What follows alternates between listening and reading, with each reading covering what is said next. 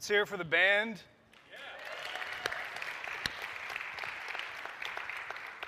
Y'all, uh, they, uh, it's hot there, but they soldier on with all this. Uh, so they're, they're killing it. Uh, they're doing real good. Um, thanks, y'all. What's up? Good morning. My name is Joel. We're going to talk about play today, and I'm real excited because the last few times I've spoken here, it's been about really heavy stuff like forgiving yourself and being angry with God and all this other stuff. So today I get to lighten it up a little bit, and I'm real excited about it. So you get to be here for it. Um, we're in the middle of our Theology of series, and so we're going through a bunch of different topics that all kind of tie back to wisdom and what wisdom means in the eyes of God and what wisdom is in Scripture and how we define that. Uh, so we're going to start uh, first with a reading from Proverbs. I'm only going to put a couple verses on the screen. I'm going to read more than I'm going to put on the screen because it would just been a nightmare to type it all out. Uh, but it's Proverbs 8. I'm going to start in verse 22. We're going to put 30 and 31 on the board. The Lord possessed me at the beginning of his work, the first of his acts of old. Ages ago I was set up at the first before the beginning of the earth. When there were no depths, I was brought forth. When there were no springs abounding with water, before the mountains had been shaped, before the hills I was brought forth. Before he had made the earth with its fields, or the first of the dust of the world, when he established the heavens, I was there. When he drew a circle on the face of the deep, when he made, excuse me, when he made firm the skies above, when he established the fountains of the deep, when he assigned to the sea its limit so that the waters might not transgress his command, when he marked out the foundations of the earth, then I was beside him like a master workman, and I was daily his delight, rejoicing before him always, rejoicing in his, in his inhabited world, and delighting in the children of man. Now, this, uh, this particular proverb is famous because it's a proverb about wisdom and it personifies wisdom. It personifies wisdom as a woman. And all the ladies are nudging their husbands like, wisdom. No one likes that joke, I guess. He's too sexist or something. I thought it was funny.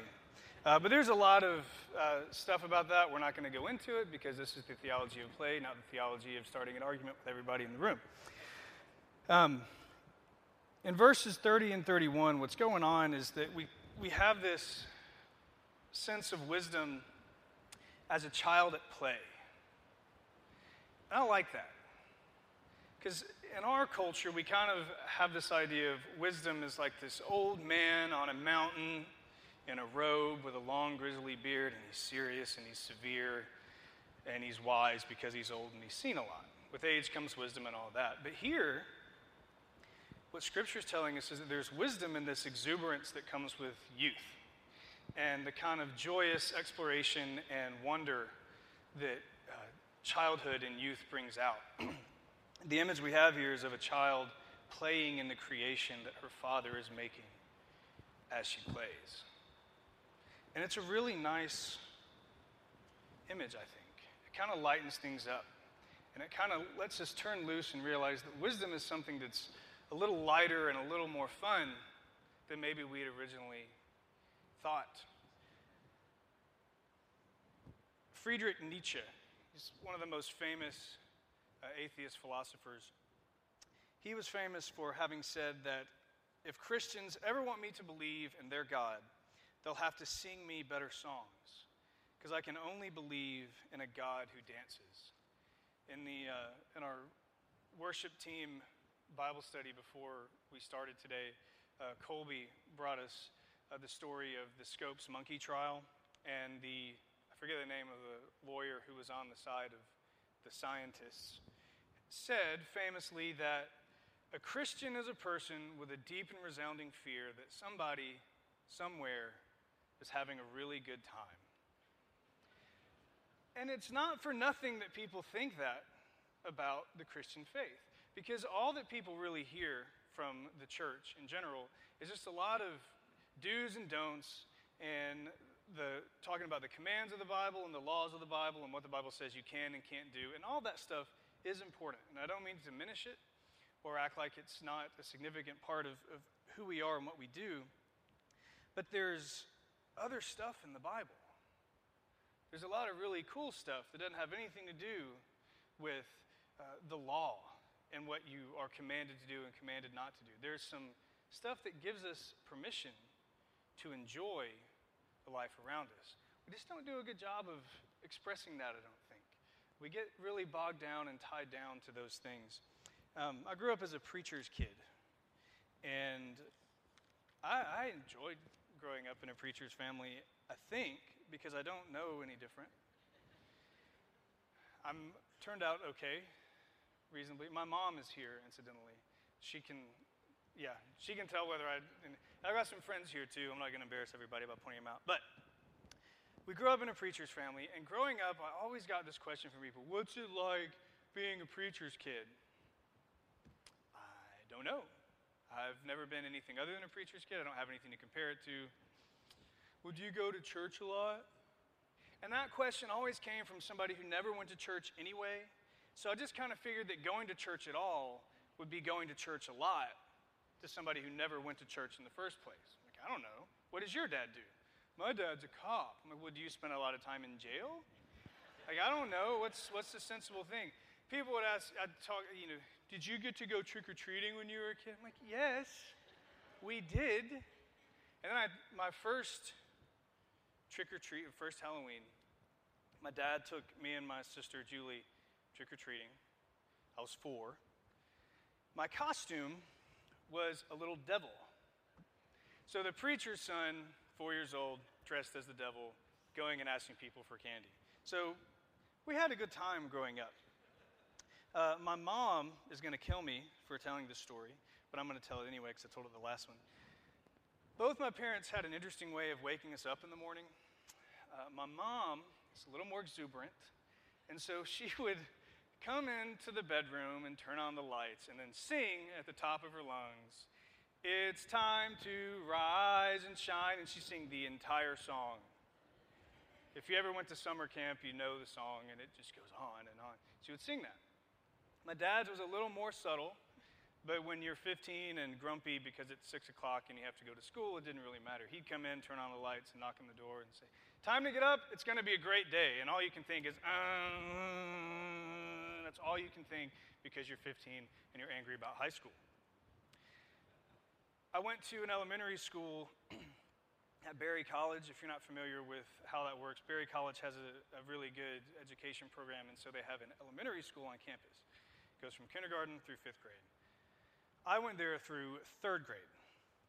And the way it worked, it's a beautiful campus, huge campus, wildlife preserve. And the elementary school was nestled way in the back. And so what they would do is they had, there was a parking lot up front, uh, in the front of the campus, and there were two buses. You'd get dropped off in the morning, you'd get on the buses, you'd ride back like two or three miles to the school. Always really pretty drive because there's deer and beautiful lakes and all this stuff. It's a really neat place to go to school. My mom always took us to school in the mornings, and every now and then we wouldn't make it in time for the bus because there's never a set schedule at Berry. It was just kind of like whenever, and then you'd go to school. And so sometimes you get there and the bus would be pulling away. Some of mom and I, mom would drive me up there, and she would always make up these songs on the way to school about anything and everything. About we're going to beat the bus to school or whatever. She came up with songs for our names, and it, it's just a fun way to start the day off because it wasn't just the boring like yeah we're driving to school. Like there was something fun and exuberant and, and lighthearted about it. My dad, the typical routine when I was in, at that school, my dad would generally pick me up. We had early release days. He'd take the rest of the day off from work, and he'd pick me up from school, and he'd take me every time. We'd go to Long John Silver because we love good seafood, and because we lived in Rome and not Savannah, so you had Long John Silver, you had nothing. So we go to Long John Silver, and then we go home. And then we would either play Battleship or play with my G.I. Joes. And when you're a kid and you're playing G.I. Joes, it's like it's down here. It's not like on a tabletop. You're not standing, you know. And so my dad would always, he'd always have his suit on. He'd come home, he'd take off his jacket, roll up his sleeves, loosen his tie, and get on the floor and play G.I. Joes with me. And it was fun. And we had a good time.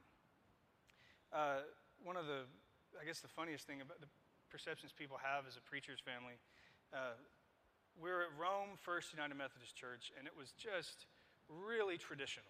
I mean, it was gorgeous church, stained glass windows, but I mean, everything matched everything. And if I had gotten up on, in front of everybody in uh, blue jeans and a shirt untucked and cowboy boots, people would have like burned me at the stake. That kind of church. So dad always wore a suit when he was at church and during the week at work. And this is all going somewhere, I promise, but I have to take a few detours. So, we were also members of the country club because that came with being a part of the church. And we played tennis as a family. It's just something we all did, even like when I was little. We had played tennis. It was a lot of fun. And this was during the time when you couldn't even play tennis if you weren't wearing all white. So it was white shorts, white shirt, white socks, white tennis shoes, whatever. So we'd gone to play tennis, gone home, changed clothes, gone to play tennis, and come back on a Sunday afternoon. My oldest sister had a date that, uh, this particular Sunday afternoon, and we, the guy had, he and my sister had gone out several times. He was, he knew the family. His family went to the church. It wasn't the first time he'd met my sister or my family. So he goes to pick my sister up. He knocks on the door. My dad comes to the door and he's wearing his tennis clothes because we just got home. And for some reason, Mark was acting really strange that day. He wouldn't look my dad in the eye, wouldn't come into the house, just felt really ill at ease, and there was something up. We didn't know what it was. And it was strange because, like I said, he was familiar with the family. So my sister goes, gets in his car. She said, Mark, what? Why are you acting so strange? He said, Jenny Beth, why did your dad come to the door in his underwear? She said, What are you talking about? Well, in his mind, because he'd only ever seen my dad in a suit, he assumed, this is true, he assumed that if my dad wasn't in a suit, he must not have any other clothes. And so if he wasn't wearing a suit and he was wearing tennis clothes, that must mean that he was in, it looked like underwear to him. So he was mortified. Incidentally, I thought about doing this message in gym shorts and a t shirt, and more than one person here told me that if you do that, everyone will think you are in your underwear. Don't visualize it. But I would just, out of respect for y'all not having to see my chicken legs, I decided I would dress like I normally dress. We had a good time in my family growing up as a preacher's family. We just enjoyed life. We did stuff together. We had a good time. It wasn't always serious. Because the Bible doesn't say it has to be. I have a quiz. It's a really hard quiz. Uh, it's two questions. First of all, ignoring every other part of the Bible after Genesis 1. Pretend it's the only book, the only chapter of the only book in the Bible we have. So no exegetical stuff. Pretend you don't know anything else. In Genesis 1, what is the purpose given for God creating the universe? And if you know it, shout it out. It's a trick question because there's no reason given whatsoever. God just created it out of, out of the blue because he wanted to.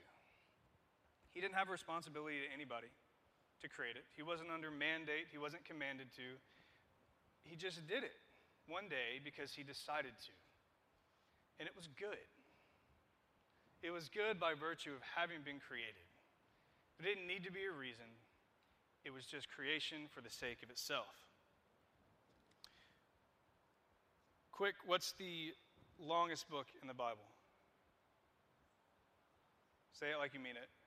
Psalms. Okay. What is Psalms? Songs. It's poetry. It's just prose.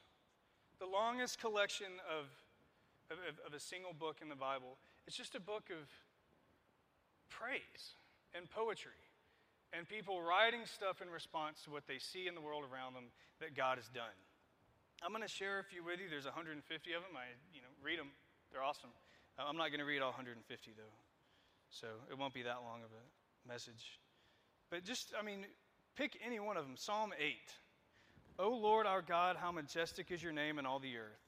You have set your glory above the heavens. Out of the mouth of babies and infants, you have established strength because of your foes, to still the enemy and the avenger. When I look at your heavens, the work of your fingers, the moon and the stars which you have set in place, what is man that you are mindful of him? and the Son of Man that you care for him. Psalm 19 The heavens declare the glory of God, and the sky above proclaims his handiwork. Day to day pours out speech, and night to night reveals knowledge. There is no speech, nor are there words whose voice is not heard. Their voice goes out through all the earth, and their words to the end of the world. In them he has set a tent for the sun. Psalm 150 Praise the Lord, praise God in his sanctuary, praise him in his mighty heavens, praise him for his mighty deeds, praise him according to his excellent greatness. Praise him with trumpet sound, with lute and harp, with tambourine and dance, with strings and pipe. Praise him with sounding cymbals. Praise him with the loud clashing cymbals, and let everything that has breath praise the Lord. Derek and I were talking before today, and I meant to look it up, but uh, in the New Testament, Jesus spends a lot of time going to feasts, going to weddings, going to parties, going to celebrations. I mean, the book of Luke is pretty much centered around different celebrations and different meals that Jesus had with people. And it seems that Jesus was not really all that concerned with looking dignified because he hung around certain people so much that he got a reputation for being a drunken, gluttonous buffoon. I don't think Jesus was, but he didn't seem too concerned that there were people that might think that about him because he hung around with other people who were having a good time. And yet, we just get kind of worried that, we, you know, we, we got to be seen as doing the right thing and, and, and saying the right thing and being around the right people. The Bible seems to condone a reckless abandon for our dignity. I mean, dignity isn't born in a barn and crucified on a cross. And dignity doesn't hang around with people who are undignified. But countless times in the Bible, we see David dancing before the ark, uh, completely reckless abandon, stripping off his clothes because he's trying to glorify God, and just showing how careless he is about what people think because he is so devoted to praising the Lord. And so we have this proverb that talks about the childlike uh, abandon, the childlike wonder at the creation of the world.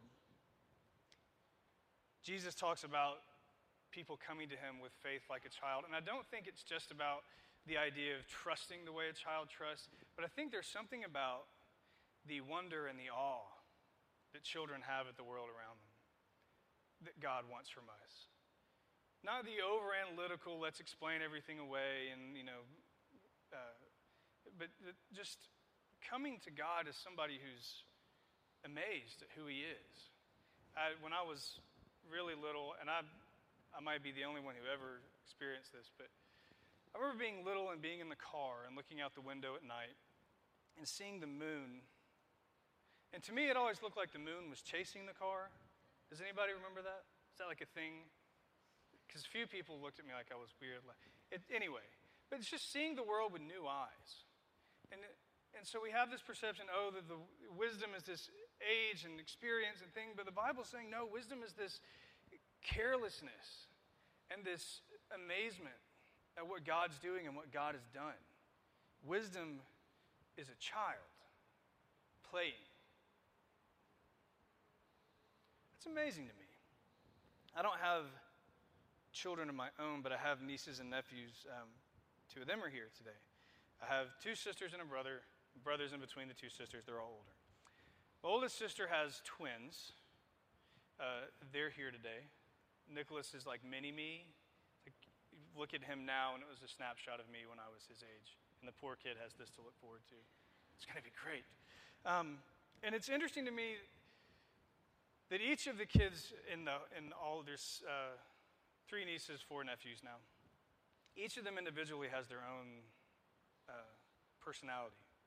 But then, as, as a family unit, they each have like a, a, a thing with each other. Um, so Nicholas and Nicole like to play games a lot.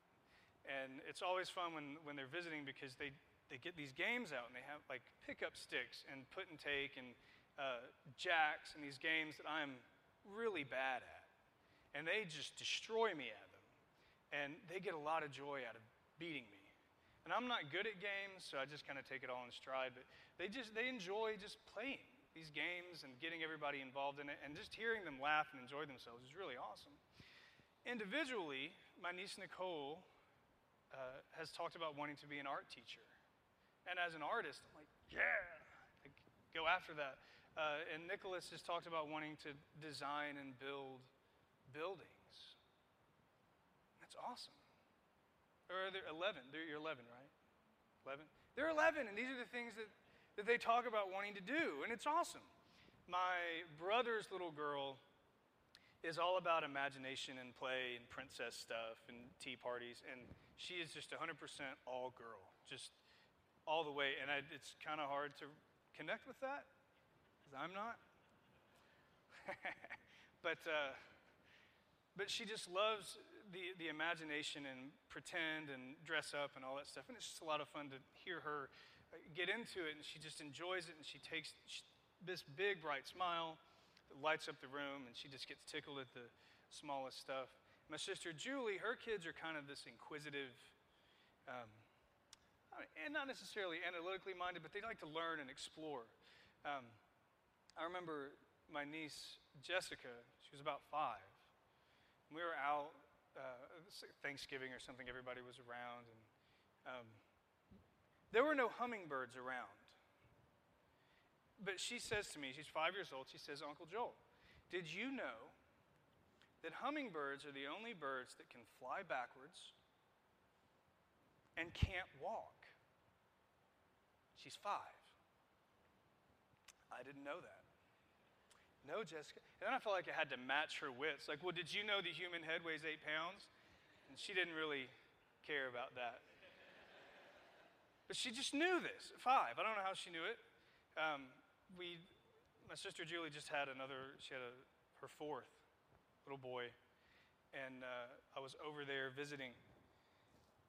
And my nephew Charlie, he's the oldest brother in that family, he came up to me and said, Uncle Joel, did you know that sometimes I go to the park and run around in circles? I said, Charlie, do you want me to take you to the park so you can run around in circles? He said, Yes. I said, Okay. So I took them out to the park so they could run around in circles. It gave my sister and the baby a time to kind of get quiet. Took them out. And so there's a, a bench swing, and there's a little little brother Jason. He kind of is just along for the ride right now and they're on this bench swing, all three of them, and I'm pushing them, and there's a crabapple tree right above it. And Charlie says, What are these? I said, Those are crab apples. He said, Apples?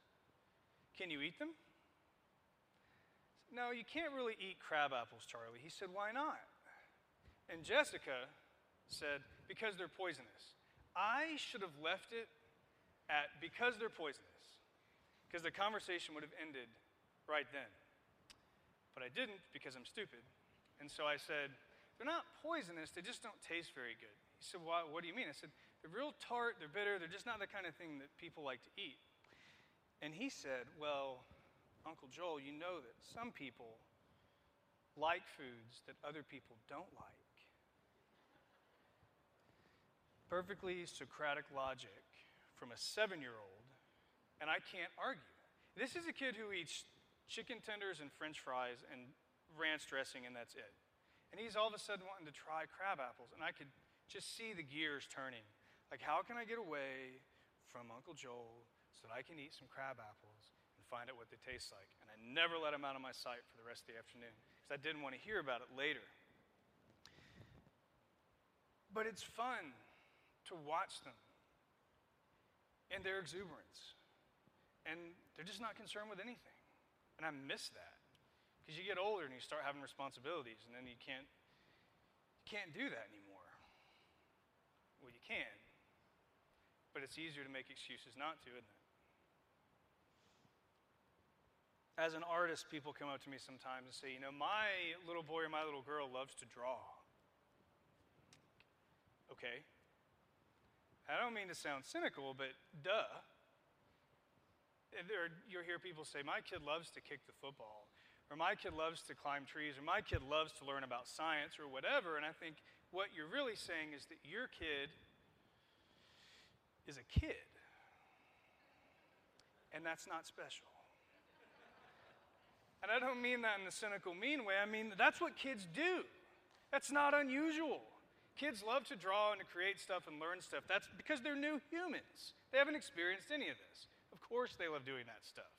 It's only after you get older that you get all that knocked out of you with, well, is it going to make you a lot of money? Are you going to be able to make a career out of it and all this stuff? And that's important. And I don't mean to diminish the significance of those things because it is important that we learn how to work and we learn how to, to provide. But there's something to be said for not forgetting that when we're born and when we're children, we're as close to the core of our humanity as we'll ever be. And there's something pure and honest about being able to play without worrying and without being concerned with how it looks and without being concerned with what responsibilities you have and just letting go and having a good time. We're such a performance driven society.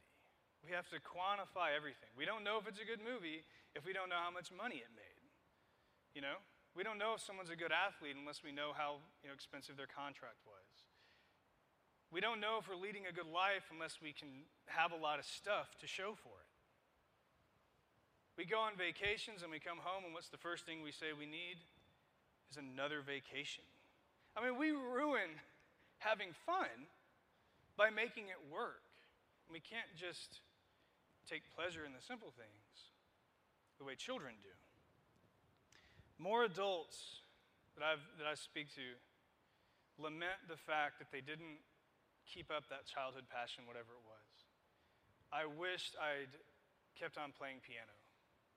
I wished I hadn't given up that passion I had for science. I wish that I'd continued to learn how to paint. No one ever gets to a point in their life where they say, you know, I wish I'd made more money, or I wish I'd gone to work more.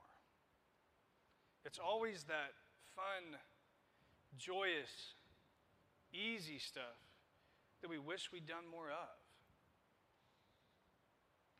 And Scripture is giving us permission to enjoy that stuff to take pleasure in life. It doesn't have to be work and drudgery all the time. And yes, there are laws and commands and things that we're supposed to do and things that we're not supposed to do. But there's also this stuff that we're given permission to do just because it's good. We don't need a reason for it. I mean, the world around us is enough reason to take pleasure and take joy and, and to be awestruck by what's going on around us. The first thing that God did was to create something. And then after he created it and saw that it was good, he put an image of himself into that creation. And that's you and me. And every now and then I hear somebody say, I don't have a creative bone in my body. Or make some remark about how frivolous those kind of pursuits are. And I think if God created and we're created in his image, then that must mean some of that creative desire in God is in us. And how terrible a thing to diminish the image of God in you because you don't think He put it in you in the first place, or because you think it's silly or a waste of time. If it's in God, it's good. And if it's in God, then it's in us. And we do good not to forget that. There's kind of this perception that this world is a proving ground, that we're here, we're alive, and it's fine. But our, our, as Christians, what we're called to do is to live as much like Jesus as we can, do the right things, uh, say the right things, and then when it's all said and done, if we've done it the right way, we'll get to heaven. And this time right here is just, we're passing through until we get there. And there is some truth to that. But there's more. Because there's stuff right here that God put here for us to enjoy.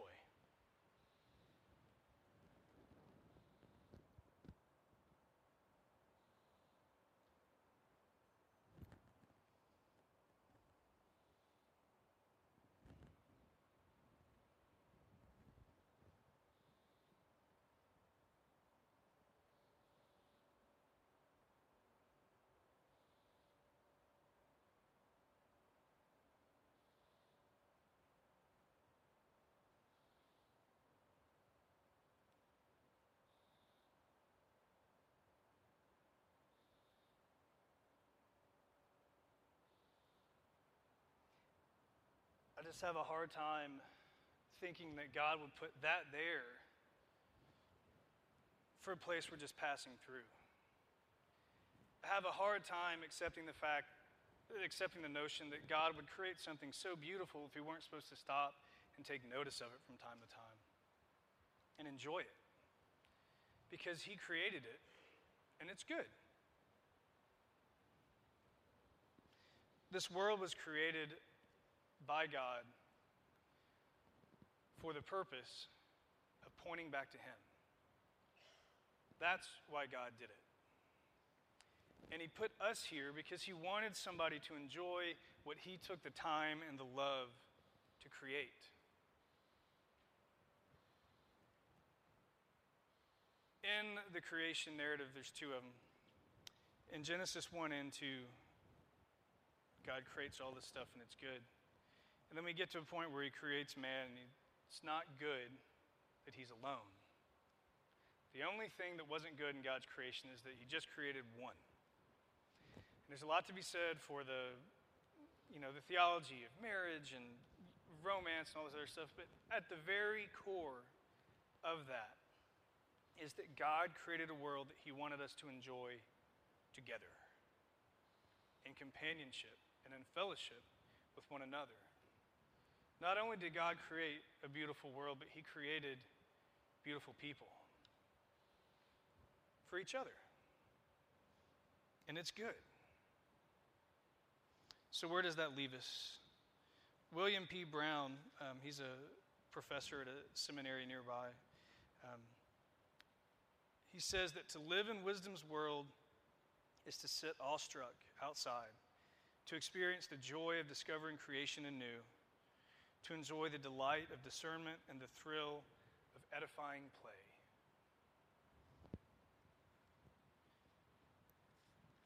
My challenge to you this week and for weeks. I mean, for the rest of your life, really, big challenge, is to take some time every now and then and just enjoy for the sake of enjoyment. Take pleasure in the world that God's created. I know there's work to be done. I've got work to do. You've got work to do. We all, like, we get it. And work is important because work is how we glorify, how we work is how we glorify God with our responsibilities and the things that we're called upon to provide for ourselves and for the people who rely on us. Work is important. God worked, but God rested. God enjoyed stuff. He takes delight in us. Play, then, is how we choose to glorify God because we want to, because we don't have to work all the time. I don't know how you want to do it. I mean, go drive up to Blue Ridge one night and just leave your cell phone off and get away from the city lights and just look up at the stars, for heaven's sakes. You know, get up early and see the sunrise and bring somebody with you, bring your family. Do something. Get out in the world and enjoy it for the sake of enjoying it. Enjoy it because God created it because He created it for you and because it's good. Let's pray. Almighty God, we thank you that you have placed such a beautiful world before our eyes. And we ask that as we go from here today into the week, into the month, into the year, that we would not be blind and numb to the wonders that you have created to all the things in the world around us that point back to you and to the people that you've put in our lives that constantly remind us that we are not alone and that we are created for a purpose. Thank you for the beauty of the world, for the beauty of each other, and for the care and the love that you had to create something so beautiful and wonderful and lovely and to put us in it, to enjoy it as we delight in you. In your name.